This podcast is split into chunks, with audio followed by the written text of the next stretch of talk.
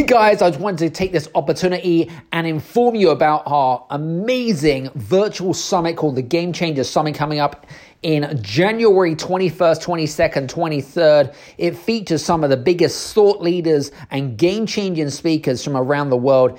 It is for established business owners and entrepreneurs that are stuck, that are plateaued, and are ready to take things to the next level. We're going to give you some new ideas, some new tools, some new tactics, some new strategies. We're going to be going through all of the amazing stuff to do with leadership, to do with marketing, branding.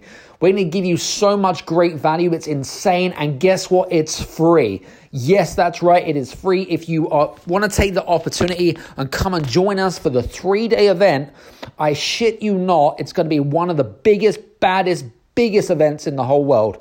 Uh, so make sure that you click on thegamechangersummit.com and make sure you click on that because it's a free event. You cannot miss it for no, no, no love, no money.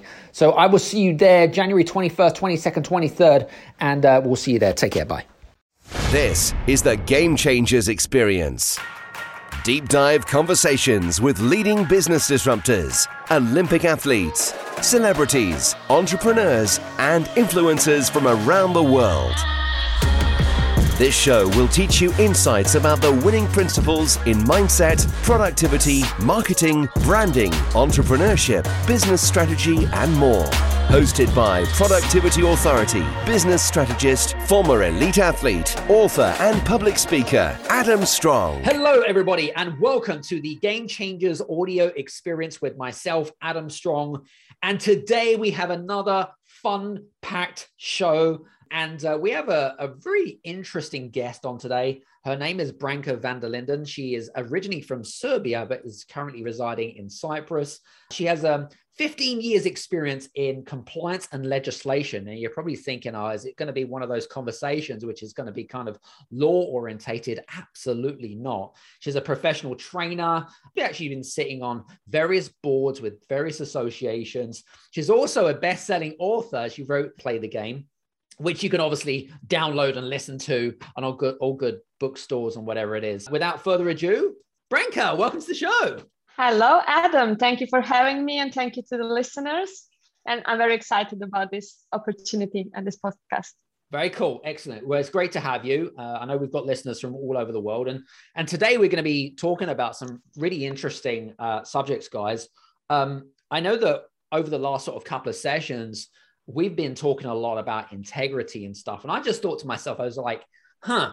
So how can we take that conversation further, right? How can we, how can we, um, how can we take it to the next level? And now Branka, um, she specializes in, in a particular industry and she's also a consultant with startups as well. And she loves talking about ethics and values uh, which I think is really very much closely aligned to integrity as well. Um, but I wanted to, I suppose, wanted to sort of open the open the first question up, if I may, and talk a little bit about values and beliefs because I'm a real big pro when it comes to values, personal values, company values, all that kind of stuff. But let's talk a little bit about values and beliefs and how does that how does that relate to business and how does it affect business as well in relation to that? So maybe if we could if we could start with that, that would be fantastic. Excellent, Adam. Yes, today is International Anti-Corruption Day. And with that uh, in mind and, and talking about our uh, topic, which is uh, the dichotomy between beliefs and, and values and what happens when behavior is different. Yeah, let, us take it from the beginning. Like what, what, are, what are the beliefs that we have? Where, where do they come from? What is the belief? And, and that's trust or, or a faith, how we call it, or simply having confidence in something or in someone. Uh, those are the convictions, and we take it that um, what we accept is the truth, and usually the absolute truth. And then yet we know that the truth is not really just black and white. And beliefs, they influence our values. So when we come to values, we talk about principles and ideals. Mm. And what is ideal in this non idealistic world? And about our standards of behavior because values influence our behavior and how does that relate to business mm. what happens when a business has to bring tough decisions and when our morale and our private ethics our personal ethics are in conflict with business ethics and uh, this is what, what I wanted to emphasize today. How does it uh, connect to business? Well, let's take a simple example. It's a tough time. Uh, COVID 19 has uh, put the, the most uh, adversity on, on many businesses. And then what do you do when you need to make tough decisions? Mm. We all had scarcity in income. Uh, a lot of businesses had to shut down, to close. We were under lockdown. And for example, if you would have to now support other business when the money is tight, mm. what do you do? How do you make your decisions? And I think that that's relatable not only to big businesses, but also to small uh, family owned businesses, even mm. more, Agreed. and entrepreneurs, solopreneurs. Yes. And a tough uh, decision when, when it comes to corruption, this abuse of power and uh, using um, a position for a personal gain, or when we talk about fraud and deception and uh, false representation of facts. What happens when it's time to let clients go? Mm. It's a good it's a good question because I think it's something that, uh, especially with people on Clubhouse, and we have conversations on Clubhouse, and we talk a little bit about, um, you know, I'm a big, I'm a big belief that, well, I have a, a lot of beliefs that there'll always be a shelf life in working with a client. Yes, we want to work with clients long, over longevity, but for whatever reason, you know, whether it be let go of a staff member, let go of a client because they don't, I don't know, align to where we're going in terms of our vision, there has to be this kind of what I called a symbiotic relationship or this similar synergy. Do you know what I mean? Yeah, yeah, and yeah, when we talk about um, loyalty and mm. fairness, and when we catch ourselves that we end up working with clients that don't have the same principles and they don't have the same standards, uh, we need to let them go. Otherwise, we, we have this um, cognitive dissonance that I talked and mentioned before yeah. in about impact, impact not that it only has on our business, but on ourselves as persons. Like, how do you sleep at night? What happens with your mental health and your physical health when you're doing something that uh, it's in conflict with your own values and beliefs? Mm. You know, you know, it's interesting because I know that there are some businesses out there, and I'm not going to say, you know, people that are listening in, but there are some businesses out there that have, um, you know, that run a business in a way that I think is unethical. And what I mean by that is with I'm sure that some of us have been scammed in our life or have, you know, have done business with maybe somebody else and it didn't work out for whatever reason and they feel like they've been scammed or they feel like they've been um, it just it just didn't did they it didn't um, have what it said on the tin. They said that they were going to do like x delivery. I was going to deliver the results but they didn't do what they said that they were going to do what's your take on this? Because i think that it's becoming all too common in the business world and it really pisses me off you know and and you know and i get a lot of um you know, I get I get a few businesses that come to me and they're like, "Hey, Adam, I'd I'd love to work with your consultancy company, but we've just worked with this company, and they ripped us off, and I don't know what to do." And then and then there's this kind of like distrust, and then it makes the good guys look really bad because it kind of puts them in the same type of box. So what's your take on this? What's your thoughts? yeah, excellent, excellent topic. Uh, well, corruption and fraud they they erode trust, and you're straight to the point there but it also hampers economic development. And if I think a little bit back, I was a victim myself. I mean, I have so much experience in compliance and, and catching the bad guys. And always when I look at the e-commerce, I, I read terms and conditions. And yep. if there is no privacy policy and there's no disclaimer and there's no terms and conditions that are providing for the contact with the proper address and um, company yep. number, etc., I usually don't uh, go through purchase. But during the COVID times, okay, with everything being uh, e-commerce and we constantly being bombarded with all these offers, yeah, sometimes it happens that that you misread a certain sign and then yes, you pay the shipping fee and the goods never come. and then 45 days later, the PayPal notifies you that the case is closed because you or they didn't respond, respond or escalated to a claim. So um, yeah, it's uh, on, on one hand, it, it, pisses me off too. But on the other hand, we have to stop uh, playing victims yeah. and taking uh, decisions in our own hand and being responsible of what we're doing. Because yeah. nobody um, pushed us and talked us into pushing that button and saying yes to purchase a Visa card, let's say, or um, uh, working with a particular company. So we need to do our due diligence. We need to do a background check, just like when you're uh, hiring a new employee. What will you do mm. naturally? Yes, you will read their CV. You will look if they have LinkedIn profile, and then you'll probably also call for references from a previous employer. So why don't we do that when we are uh, buying something online, or when we are acquiring a new service from a new company? Look who they are. Look at their values. Look at their code of conduct. Do they have one even on their website? um, who is the board of directors what is their social media footprint like, like? Mm. so there are things that we can do ourselves that can help us to do this due diligence to be more secure and not to be victims of either fraud or uh, to be involved in the corruption even um, if we are not aware of it you know it's a good point you make there. And, and also the other thing that which i think can actually be created off the back of that is that when people are have been in that position right is then they start to suffer from analysis by paralysis because then they get stumped of the decision making process uh, and because they've been stung and they've got this distrust with people business whatever it might be and then they start criticizing or maybe hyper criticizing about their own internal uh, beliefs but also their um, um, well not just about their, their belief systems but if they're actually going to make that they're scared of making the wrong decision. Does that make sense? Yeah, but Adam, let me ask you something else. Uh, you are a, you used to be a pro athlete, and you train uh, uh, and you're personal trainer to so many people that are like really in high end sport. And what happens if you subscribe to the gym, but you never go to practice? I mean, nothing. I mean, you just you're you're you're 30, 40, 100 quid worse off, I guess, every month. Excellent. Yeah, but that's the same with ethics. It has to be a conscious and persistent effort and has to be a training. It, it has to be in True. practice. It's not something that you read about. Yeah, we have the law of behavior for organizations, which is business ethics, which is taught at uh, business administration at schools. But every day, um, ethical dilemmas that we have, we need to practice on them. There are case studies, there are best practices and scenarios, mm-hmm. and it's training just like a mental training or a physical training of any other. Yep. It needs to be um, uh, implemented in our everyday life.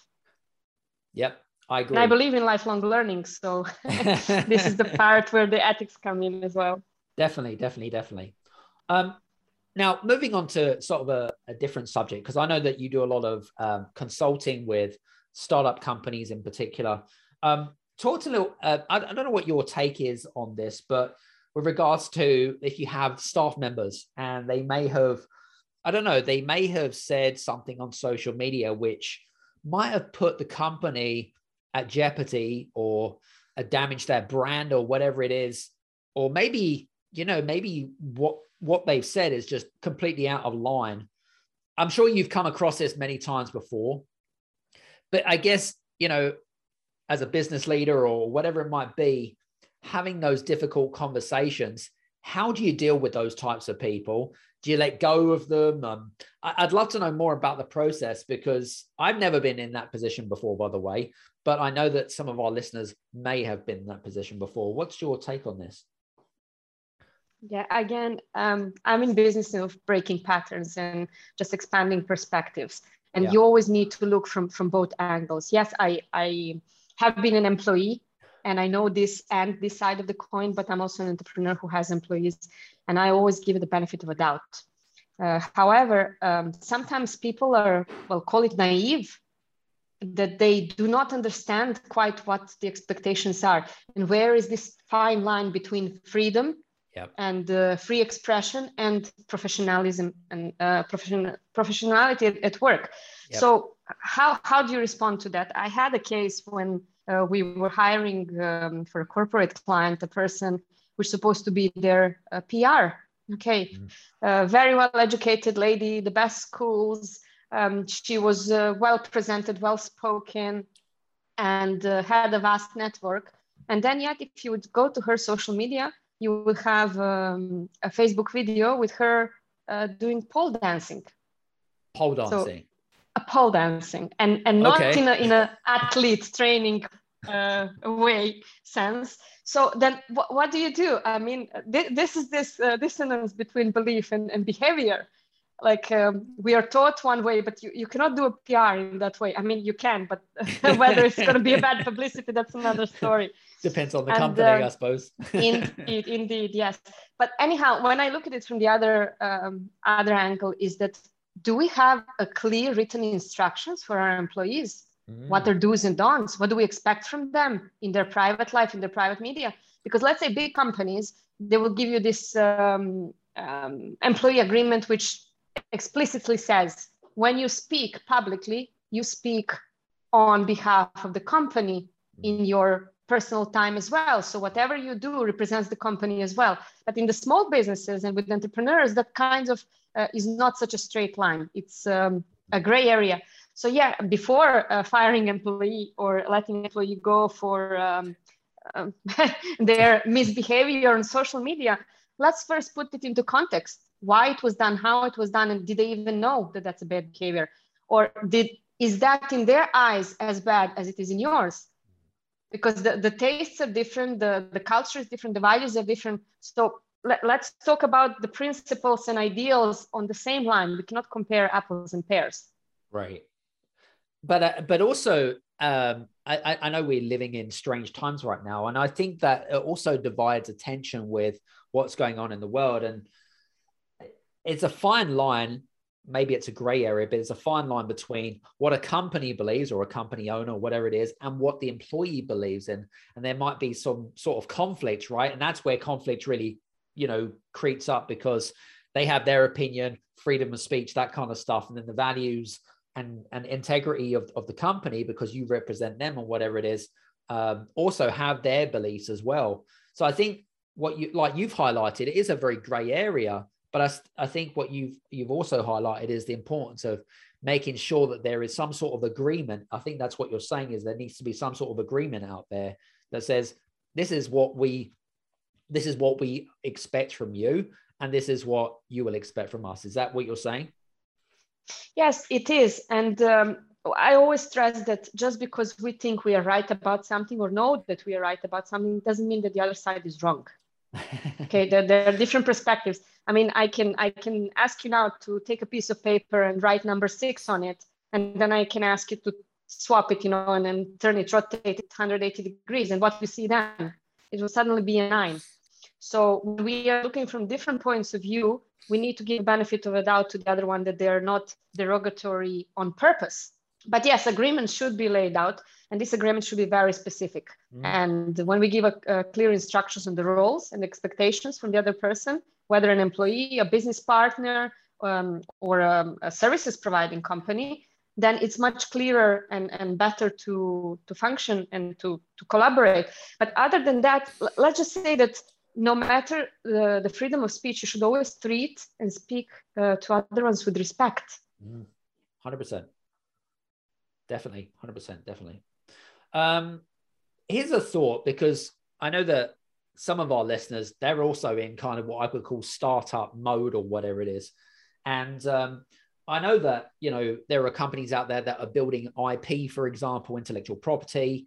Um, and again, maybe this kind of, I suppose, mindset, you could call it a mindset or whatever it is, perception of people are going to steal my ideas. Um, NDAs, non disclosure agreements, when should one have one in place? What should it have in when when should it be presented and who should it be pre- presented to? Okay fun fact number one a question that the startups ask is how do we get investors to invest in our startup? Right. Number two fact is that they ask do we need to give the investors to sign the nda first. Okay and then again because uh, i do have a circle of investors and sometimes we also chat about these things and they say like um, startups come across as arrogant asking as a first thing to sign the nda because let's face it um, there are thousands similar or same ideas in the world yeah. and ideas cannot be patented. It's the execution of the idea that matters. True. who comes first to the market who is more agile who is more lean etc so when you approach somebody and uh, asking to sign the NDA, you need to have a clear understanding of why you're doing it and where that NDA can be enforceable. Because just a piece of paper saying, um, I, Branka, will not disclose what are the uh, tricks and tips of uh, Adam making his podcast are not going to go a long way in the court or for that matter in any other business to prevent other people making podcasts right yeah sure so yes for the startups uh, think obviously if you have invested uh, tons of money into patent and you have something that is um, uh, like like really intellectual property by all means ask for the nda but first ask the investor of their interest and try to understand them and, and, and their position behavior before you just come and say sign the NDA and then I show you what I've, I've got. You know, like uh, mm. th- there is a dose of humility that needs to be there when we talk with investors because at the end of the day, yes, they want uh, sustainability, they want maybe to support sustainable development goals, but they also want to make their profits. It's interesting because I think it also can create an immediate barrier to communication, you know, open communication and transparency. You're, if you if you've got a, a a potential candidate who wants to come in and throw some money at your business or idea, whatever you want to call it, and you're saying, oh, you know, yeah, we, we can have a conversation, but you need to sign my NDA.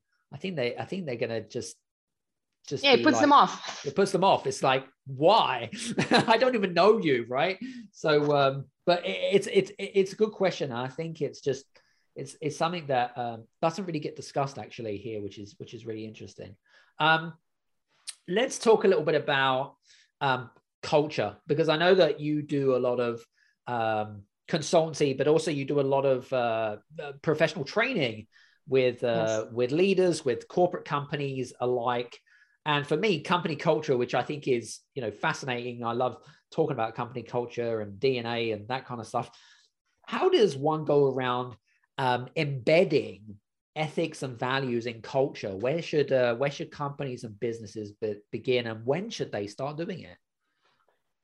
Yeah, there, there are again uh, two perspectives here because we say that uh, you know this company culture it, it has to uh, come and tone has to be set from the top. So tone from the top, you'll hear a lot about it these days. Yeah. And yet there is something else also called tone from the family because the family we, we yeah exactly um, we, we we all have parents or we had parents yeah okay and uh, what we first learn as as uh, what's right what's wrong what's moral what's immoral comes from the family. Okay. And um, there's this thing like for example uh, children that have uh, uh, the parents that have children that are in age that they can start helping with house chores okay? And helping around the house. And what happens is that often we catch ourselves saying, okay, uh, do me a favor. And with these particular words, do me a favor, uh, take out uh, uh the laundry out or pair these socks together or put the dishwasher on. And then after they, they perform this uh, particular chore, they get their pocket money. So communicating that do me a favor and then you will get the money is okay uh, comes all the way to the top when we become politicians and we accept bribery to do certain uh, favors or yeah so uh, tone from the top but also tone from the family yeah, we need to cultivate this culture from the beginning of ethical behavior and to understand that uh, it's not only somebody else's problem and somebody else's business but it's each and one of us that can do something um, to contribute to ethical behavior. And when we talk about business ethics like how, how do we set this company culture? It has to be communicated but it also has to be written down. It needs to be laid out somewhere. And yes these beliefs needs to be uh, consistent with behavior you cannot preach something on company paper and code of conduct and yet being caught uh, doing totally different thing when it comes to business like cutting corners in business or um, uh, being uh, unfair to your competitors or even uh, you know using like uh, inside information for for own benefit for your own business benefit. Because at the end of the day the only sustainable business uh, will be ethical business. Yep. Love it. Love it. Um, when we talk about ethical businesses because you know it's interesting because i remember going through these phases of listening to so-called companies that say oh we're an ethical business we're a sustainable business and and it really drives me crazy because when you look at them deep down they're no more ethical than any normal company, really. But what, from your perspective, if uh, if if people are listening to you right now, and they're thinking, "Oh, th- this conversation sounds interesting, right? Yeah, I'd like to build a company or build build a business which is which is based on ethics, values, and beliefs, right? What is the difference between a ethical company and a non-ethical company like how does how should we be seen like what do we need to do um what connections do we need do you know what i mean yeah yeah this is a funny story i have i um, used to not drink coffee really Okay. And then um, really? after I had my yes, really for a long time. and then after I had my second child, um, I got as a as a Christmas gift uh, an espresso machine. All right, and I'm by no means promoting espresso here, uh, nor I'm paid to do so. But yes, I got hooked on it and I loved it. And before that, I didn't really uh, particularly know uh, who George Clooney is, but after that Nespresso advert, you know, it, it had a different perspective. And um, why I'm mentioning this is just to, to um, emphasize something about ethical and non-ethical behavior, because uh, Nespresso is a huge company, Nestle. I mean, they, they have conglomerate business and they're in, in many sectors. And what happened um, some time ago, they were accused and there was a suspicion of them using um, uh, coffee beans from unethical sources uh, including child labor yep. for collecting this coffee. And what they did, they actually had um, um, a stock deficiency, a lack of deficiency of a particular um, coffee type, coffee brand. I won't say the name. And they didn't replace it with something else. They were looking to find more ethical source to be able to get that same quality. Otherwise, they just discontinue that particular product. That's ethical business. And i'm sure it costed them a lot because every second day when somebody goes and buy espresso coffee they're asking for this particular flavor. So yes we we need to choose whether we are uh, gonna make our profits or we are also gonna think about our business impact on the environment and when i talk about environment i don't mean only about the nature and pollution but i also talk about the social aspect of it and people that we affect their lives with our businesses some good points there. And I and I think, you know, I, I don't know about you, but I, I, like to support companies that are kind of what, what we call say fair trade. You know, you go yes. into Whole Foods or a supermarket and you're like, oh, it's all fair trade. I, I don't know if it really is fair trade. It's got the stamp of approval, so I'm assuming it is fair trade. But um, yeah, I suppose it's kind of also this like um, societal responsibility of, oh, you know, I want to be seen as good and feel good and that kind of do you know what I mean? So I don't know.